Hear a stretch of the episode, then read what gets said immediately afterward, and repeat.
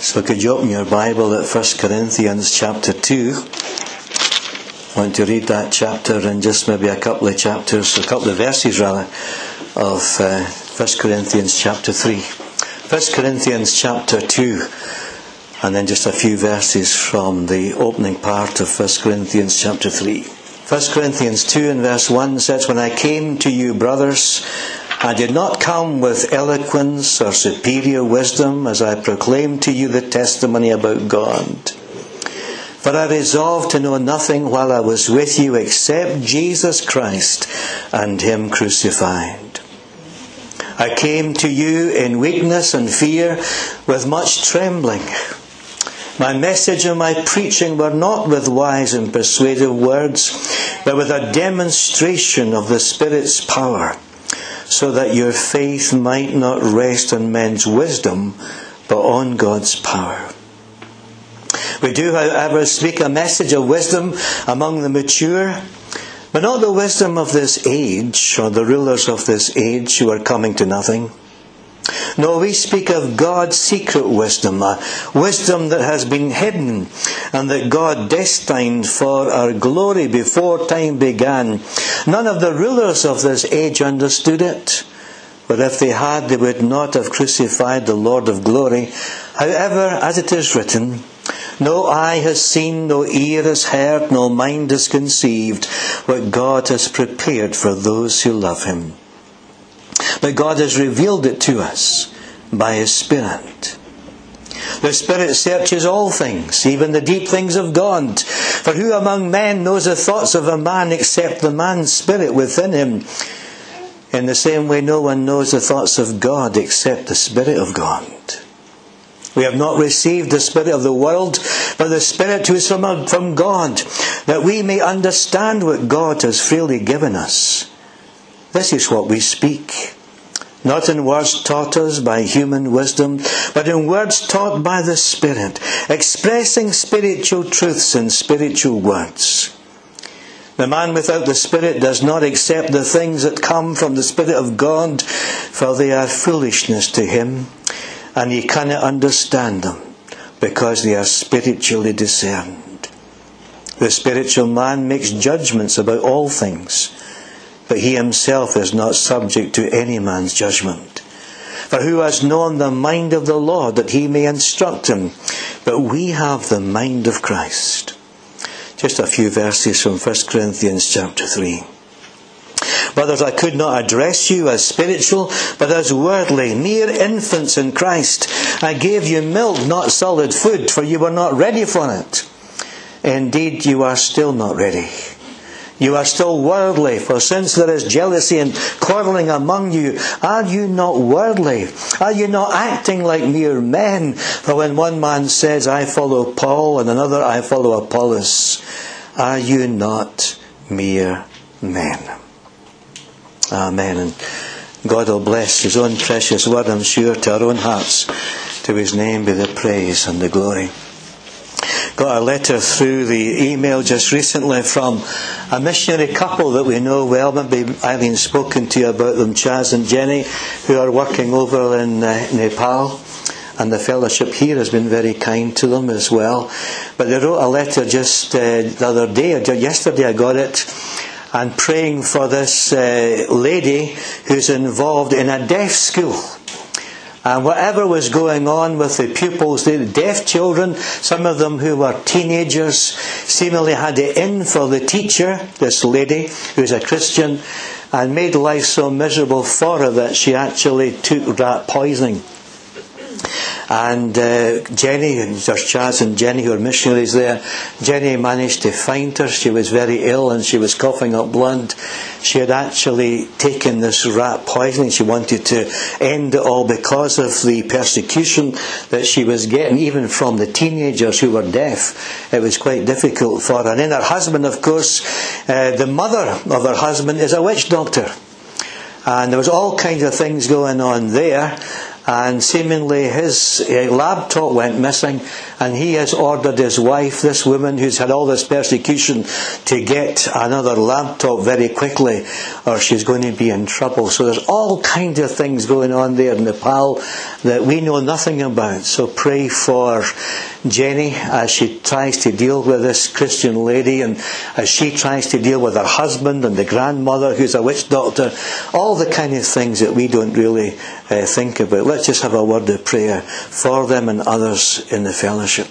Lord, we want to thank you for the freedom that we have in Christ, the freedom to share the gospel message. And because we are believers, we don't have the persecution that others have who are in a Hindu culture who have witch doctors and all kinds of curses pronounced upon them. And we pray for Jenny and Chaz as they seek to bring the gospel, as they seek to work with this outlying tribe who are miles and miles away from civilization. We ask you, loving God, to have your good hand upon them. And we pray for this Christian woman who tried to end it all because of the strain upon her life, that she would know your safekeeping that you would cause her to rise from this difficulty, Lord. And we thank you that she is feeling that bit better, but sometimes it takes a while for that poison to get through the system. We ask you, Lord, for her life to be saved. We pray for her husband. We pray for her mother-in-law. We ask you, Lord, to resolve these issues. And we pray that the church that meets there will triumph and have the victory in Jesus Christ. We remember others who are known to us who are serving you further seas and those who are persecuted for their faith. Lord, give them endurance and give them great perseverance. And give us a word, Lord, that will speak into our hearts today. We, we need to hear what you're saying to the church of Jesus Christ. We need to hear your word for our lives. And we want to be open to everything you have for us. And Lord, just cleanse us from all sin. Help us, Lord, to know the healing and the forgiveness and the peace of the cross of our Lord Jesus Christ. Lord, will you speak to us today? We give you the praise and we give you the glory. In Jesus' name. Amen. I'd like to ask you a question this morning, might you? Uh, it's a powerful question. And the question is simply this What is your standard of living? Even when we hear all about the recession and all about unemployment these days, when you compare our standard with that of Nepal or some other place, I really think we're living it up, don't you? When you think of the tremendous poverty and misery that, that some people are going through, miles and miles away from medical help, and all the kind of things that we complain about sometimes we're really living it up. But I'm not thinking really about material things. What is our spiritual standard? I'm thinking about the spiritual. What is our spiritual standard? Not the material standard of living. And just as there are many standards throughout the world, I think it's true to say there are different standards of living found in the Word of God spiritually. And we want to look at that today. So if you have your Bible with you, have it open at 2 Corinthians chapter 2 and see if you can follow me along. The first one I want to speak about is a substandard living spiritually. A substandard living. And really this is living without Christ. And Paul describes this kind of person. You'll find it there in 1 Corinthians chapter 2 and verse 14. The man without the Spirit does not accept the things that come from the Spirit of God, for they are foolishness to him, and he cannot understand them because they are spiritually discerned. So what we have here is a life that can be lived as a substandard life that doesn't know Jesus Christ in a personal way. You know the great crazy thing about our world today? There are people who are trying to live the Christian life and they're not even Christians yet. They're not even Christians. They're the kind of people you meet and they are a kind of afraid to call themselves Christians. They feel it's presumption to say that. It means that uh, people might think they're better than they really are. And there are those who say to us, well, I'm trying to be a Christian. I'm trying to do the right thing. I'm trying to do what's best for my own life and for my family. And the thing that's wrong with that, their life is full of self, of what they're trying to do. There's no room in that kind of talk for the transforming power of Jesus Christ. It's me trying to do all these things. And folks, it doesn't work. All that trying is not going to get us into the kingdom. And there's nothing more tragic than someone who goes around with what the Bible calls a form of godliness while denying the power of it. The Bible says, For the gospel is the power of God unto salvation to everyone who believes, says Paul in Romans 1 and 16. And there are many people today who have the stamp of a denomination upon them, but who are living a substandard life, a life without Christ. When I was in the grocery trade in the days, the old days of the counter service where we did everything for you. We even got your goods from the shelf and we brought them to you and all that kind of thing. But in the counter service, I remember on one occasion there were two wee rascals come into the uh, shop and we had a way of dealing with wee rascals who come into the shop and cause trouble. We would get one of them and put their hands behind their back, and we would take the brand stamp and stamp it right on their brow. We would get jailed for doing that kind of thing now. and they would go out the shop with the brand stamp, but they didn't work there. They weren't part of the team, but the stamp was on them. And there are people like that today. They've got the denominational stamp, but they're living a substandard life that isn't even Christian. Know, one of the ways we recognise that substandard life, I'll tell you how we recognise it, it's by blindness. You see it there in verse 14. It's implied there. The man without the Spirit does not accept the things that come from the Spirit of God. They are foolishness to him and he can't understand them because they're spiritually discerned. There's a blindness there. The unspiritual person just can't see it. They can't see the, the power of prayer, so they don't pray. They can't see the need of feeding upon the Word of God, so they never lift up a Bible. They can't see the benefit of coming together in Christian fellowship, so they seldom attend a church. Just can't see it. This is the language of those who are living a substandard life. It may be religious, but it certainly isn't Christian. Why is there such a blindness? Paul tells us. Look at verse 11 of 1 Corinthians 2. For who among men knows the thoughts of a man except the man's spirit within him? In the same way, no one knows the thoughts of God except the Spirit of God. And what Paul is saying is simply this. If you want to understand human life, you must possess human life. If you want to understand the things of God, you have to possess the life of God. Quite simple. And Jesus underlines that in John 3, in chapter 3, when he spoke to Nicodemus. He said to Nicodemus, Except a man be born again, he will not see the kingdom of God.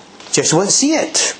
And why can he not see? Because he's not been born again. It may be this is the reason why trying to be a Christian has never really worked out for you. Because you haven't got the life of God within you. You haven't got that insight to be able to discern this is for me. These things, says Paul, are spiritually discerned. And until you get the life, you won't get your sight back. You won't get the insight. You won't see what it's all about. And that blindness brings its own poverty and misery that we were talking about a minute ago in uh, Nepal. But you know, there's another standard of living found implied in the Bible. We call, could call it a low standard of living. You'll find it there in 1 Corinthians chapter 3, the other chapter that we read. This is Christian living, but it's not Christian living as it should be. Let me read it from 1 Corinthians 3 in verse 1. Brothers, I could not address you as spiritual, but as worldly, mere infants in Christ. If the substandard life is characterized by the word blindness, this low standard of life is marked by the word weakness. Now, the word weakness. There's a very revealing phrase there in 1 Corinthians chapter 3 and verse 2. Paul said, You are not yet ready. And even now you're not even ready to receive the spiritual food. Here's a life without strength. Here's a life that is weak. There's no growth there. And why is it like that? Why is this low standard of life so weak? Because that development has been arrested. Paul has to treat them like babies who can't do very much. They can't feed themselves. Can you feed yourself spiritually? Where do you learn the things of life? Is it from Facebook these days? Is it from the magazines that you read, or the television, or the iPhone, whatever it might be? Would you find it easier to walk down the road to Blockbusters than to move yourself down to a prayer meeting and Bible study? Can you take the Word of God and feed upon it? You see, babies can't feed themselves. And babies can't speak. Can you speak? I don't mean public speaking. Can you speak to God in prayer? Can you pray? Some people, when they meet together, you know, for a prayer meeting, they don't speak out. That's okay. You can speak into yourself. You can speak to God right where you are. Doesn't have to be out loud. Some people pray out loud, and, and there are other people put off because they think to themselves, I can't pray long prayers. Hallelujah for that. You know, if Peter, when he got out of that boat to Jesus, if he had prayed a long prayer, you know where he would have been? At the bottom of Lake Galilee. He just prayed, Lord, save me. Lord, save me. And that brought the whole of heaven's resources right to his end. Have you ever prayed that prayer? Lord, save me. Babies can't speak, and babies have no sense of values. If you gave a baby a, a, lovely, beautiful toy wrapped in tissue paper, guess what will happen? The toy will be thrown aside, and the baby will play with the tissue paper. You know Christians who have no scale of values?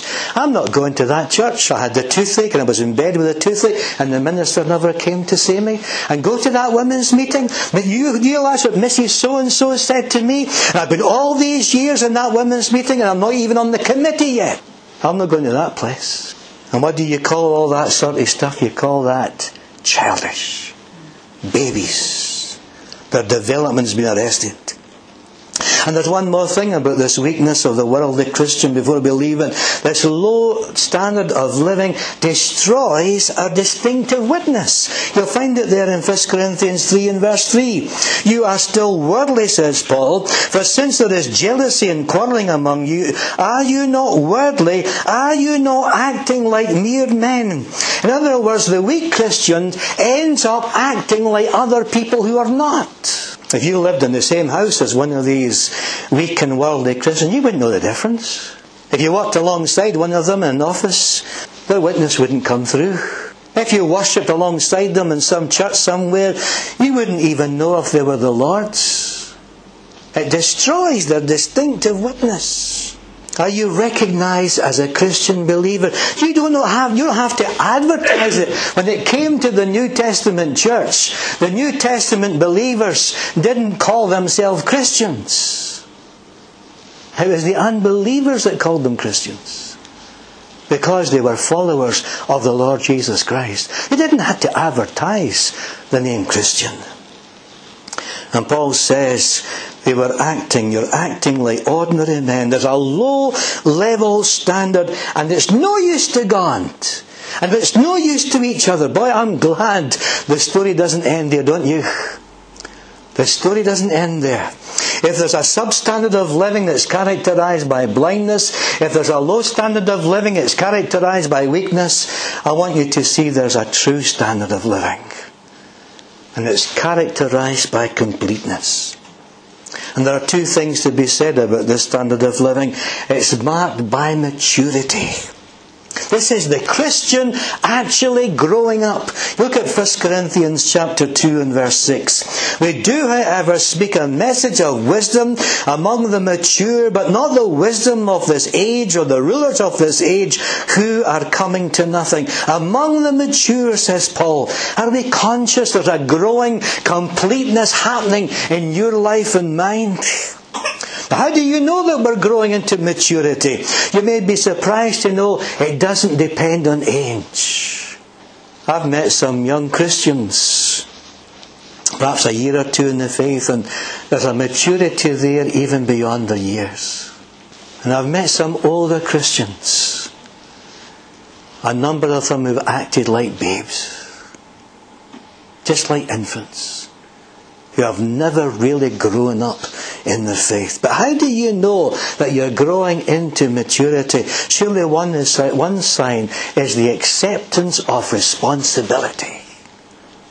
You accept responsibility for your own Christian life. You accept the responsibility that the Lord places upon you. If you're growing up in God's family, we can legitimately ask, what kind of responsibility are you carrying for God? What about prayer? When you pray, it's your shoulder getting under the load and bearing that responsibility in the power of prayer. If you belong to a Christian fellowship, acting responsibly is you take your part within that fellowship. The more mature, the more we want to get under the load and share that responsibility. Lives lived by God's true standard will be characterized by that growing up into maturity. And the chief mark of that is to accept responsibility for the lives that we're living for Christ. That we want to get under the load. That we want to share the work with each other. That's so crucial. And one further point needs to be made in closing. Not only is the true standard marked by maturity, but it's also sustained, says Paul, by ministry. The ministry of the Holy Spirit. You'll find it there in 1 Corinthians 2 and verse 10 that God has revealed it to us by His Spirit. The Spirit searches all things, even the deep things of God. If you're growing up in the faith, you should be able to ask of each other, what kind of ministry is the Holy Spirit being allowed to exercise in my life and in your life? Because I tell you, friends, you've got a ministry if you know Jesus. God has given you a ministry. And the question is, are you using that ministry given by the Holy Spirit for God? Have you accepted responsibility? Are you stay sustained by the ministry of the Holy Spirit in your life? What's the Holy Spirit been sharing with you in your life? Do you remember those teenage years? we wanted to be adults all the time until Christmas came. And we wanted to be like kids so we get all the gifts that we wanted. But the Holy Spirit is so different. The Holy Spirit does not withhold His gifts from those who are growing up. I would venture to suggest that the more we grow, the more we want to discover the gifts the Holy Spirit has given to us or wants to give to us. Well, an exciting time when you're growing up into Christ, an exciting time that when you're so open to the ministry of the Holy Spirit that anything can happen. You don't know what's going to happen next because the Holy Spirit can touch you afresh and your faith can become alive and your witness can be so bright. Maybe that's the need in your life today. A fresh touch of God's Holy Spirit to make your faith alive again and to make that witness so bright. One of the problems about growing up, of course, we don't all grow up at the same pace or the same level at the same time. And again, the Holy Spirit is required to give us wisdom and understanding to help others on in their faith, perhaps even to hold others back who go too fast. That's seldom happening in church life these days. This is the completeness that we need. A true standard of living characterized by completeness, marked by an acceptance of responsibility, marked by a maintenance of the ministry of God the Holy Spirit. And so can I ask you the question I asked at the beginning? What's your standard of living? Spiritually. I'm not asking about your material standard. What's your standard of living spiritually? Is it substandard? That doesn't even have Jesus Christ. There's a blindness there. And I tell you this, you won't see until you receive the life of Christ in your heart. Except a man be born again of the Spirit, you won't see the kingdom of God. But see, when you are, it lights up. You can see it in a way you never did before. Is it a low standard of living characterized by weakness? You just can't. It's not a case of you just can't see. You just can't. You're just not able, says Paul, to receive the solid food.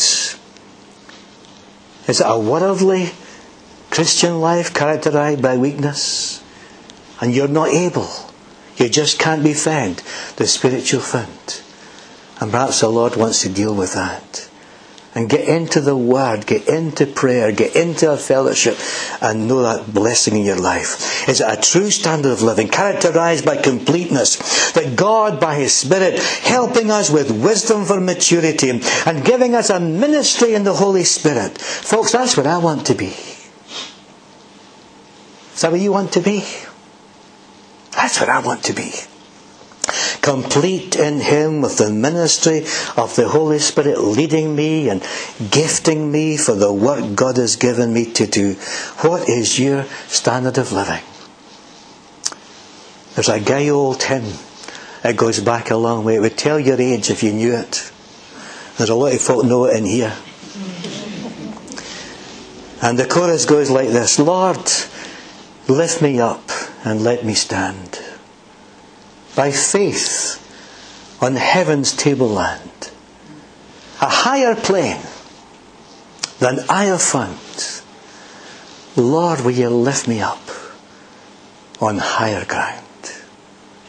Never mind this low level, weak Christianity. Let's be lifted up to the true standard of living, accepting responsibility, receiving the ministry of the Holy Spirit. And I believe great things will happen in your life and in mine.